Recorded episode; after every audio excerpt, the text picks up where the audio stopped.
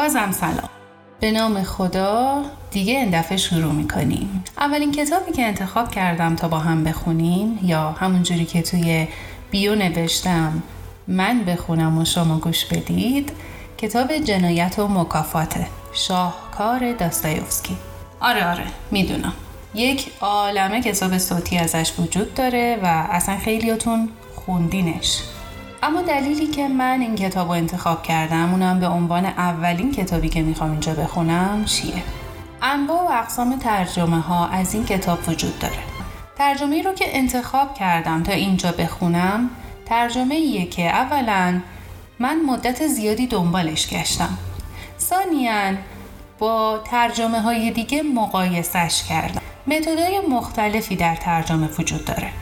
متدای وفادار به متن متدای گرت بردارانه متدای آزاد و خیلی چیزای دیگه که من فقط در حد اسم و یه سری اطلاعات سطحی ازش اطلاع دارم. اون ترجمه ای که من دوست دارم و به دل من میشینه ترجمه ایه که تمام تلاشش رو کرده باشه که وفادار باشه و سعی کنه اون چیزی رو که نویسنده گفته به بهترین شکلی منتقل کنه و ازش چیزی نزنه. ثانیا البته اینی که می‌خوام بگم لزوما امتیاز محسوب نمیشه اما چیزیه که من دوست دارم و به دل من میچسبه به اصطلاح. و اون اینه که ترجمه دست اول باشه. یعنی از خود زبان مبدع ترجمه شده باشه. بسیاری از ترجمه هایی که از رمان جنایت و مکافات وجود داره تا جایی که من می‌دونم همشون ترجمه از زبانهای دیگه هستن. یعنی جنایت و مکافات به زبان روسی نوشته شده بعد مثلا به زبان انگلیسی ترجمه شده برای انگلیسی زبان ها بعد مترجم ایرانی اون ترجمه انگلیسی رو برداشته و به فارسی ترجمه کرده. خب این وسط قطعا خیلی چیزا از دست میره. سالها پیش من توی برنامه تلویزیونی یه جمله رو شنیدم یه تعبیری رو بهتر بگم شنیدم در مورد ترجمه که خیلی به دلم نشست. البته اون در مورد شعر بود ولی خب حالا ما می‌تونیم تعمیمش هم بدیم به رمان و قصه. و اون این بود که ترجمه شعر مثل اینه که شما یک فرش ایرانی رو از پشت بهش نگاه کنید. پشت یک فرش. درسته که دقیقا همون نقش است. و حتی تک تک گره ها رو شاید شما بتونید ببینید. ولی تفاوت پشت فرش با روی فرش از زمین تا آسمونه. وقتی یک بار این اتفاق برای اثر افتاده و خیلی چیزاش رو از دست داده تا برگردونده بشه به زبان مثلا انگلیسی و ما بیایم یه بار دیگه این پروسه رو طی کنیم تا منتقلش کنیم به زبان فارسی. نمیگم ارزشش کمه ولی مطمئنا این وسط خیلی چیزا رو از دست میدیم. حالا این همه سغرا کبرا چیدم که چی بگم؟ این ترجمه ای که من انتخابش کردم تا جایی که من می‌دونم تنها ترجمه از جنایت و مکافاته که مستقیما از زبان روسی به فارسی ترجمه شده. ترجمه سرکار خانم مهری آهی.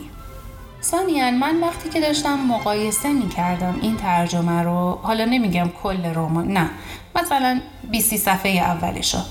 مقایسه می کردم با ترجمه های دیگه کاملا مشخص بود که چقدر دقیق انجام شده. منظورم از دقیق این نیست که ترجمه های دیگه دقیق نبودن. می‌خوام بگم که چقدر سعی شده بود که عین جمله ها و تمام چیزی که در رمان دیده میشه برگردونده بشه به فارسی. و ترجمه آزادی نیست تا جایی که من متوجه شدم. بعضی ترجمه هایی که من دیدم زمانی که با این ترجمه مقایسه کردم دیدم بسیاری از جملات اصلا حذف شده و مترجم خواسته که منظور رو برسونه و زیاد اصراری نداشته که بخواد جمله ها رو تک تک بیاره. و شاید چیزی رو که توی ترجمه سرکار خانم آهی توی دو صفحه توضیح داده شده توی فلان ترجمه دیگه مثلا من در نیم صفحه این رو دریافت می‌کنم. نمی‌دونم اون نقطه قوت نقطه ضعف یا چیه.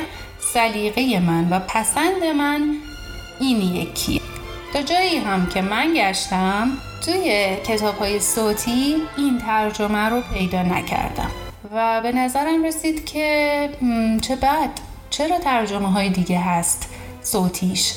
ولی این ترجمه به این خوبی و به این معتبری صوتیش نیست. و با وجود اینکه توی خوندن آثار روسی خیلی تنبلم ولی تصمیم گرفتم که این ترجمه رو حتما صوتیش کنم و تقدیمتون کنم که اگر آدم وسواسی دیگه ای مثل من وجود داره که نمی‌تونه خودش رو راضی کنه ترجمه های دیگر رو بخونه اینجا پیداش کنه و من خوشحال میشم که اینجا پیداش کنه و گوش بده و لذت ببره. خیلی حرف زدم. ممنون که گوش دادین. و حالا میریم سراغ جنایت و مکافات. ترجمه مستقیم از زبان روسی کار سرکار خانم مهری آهی.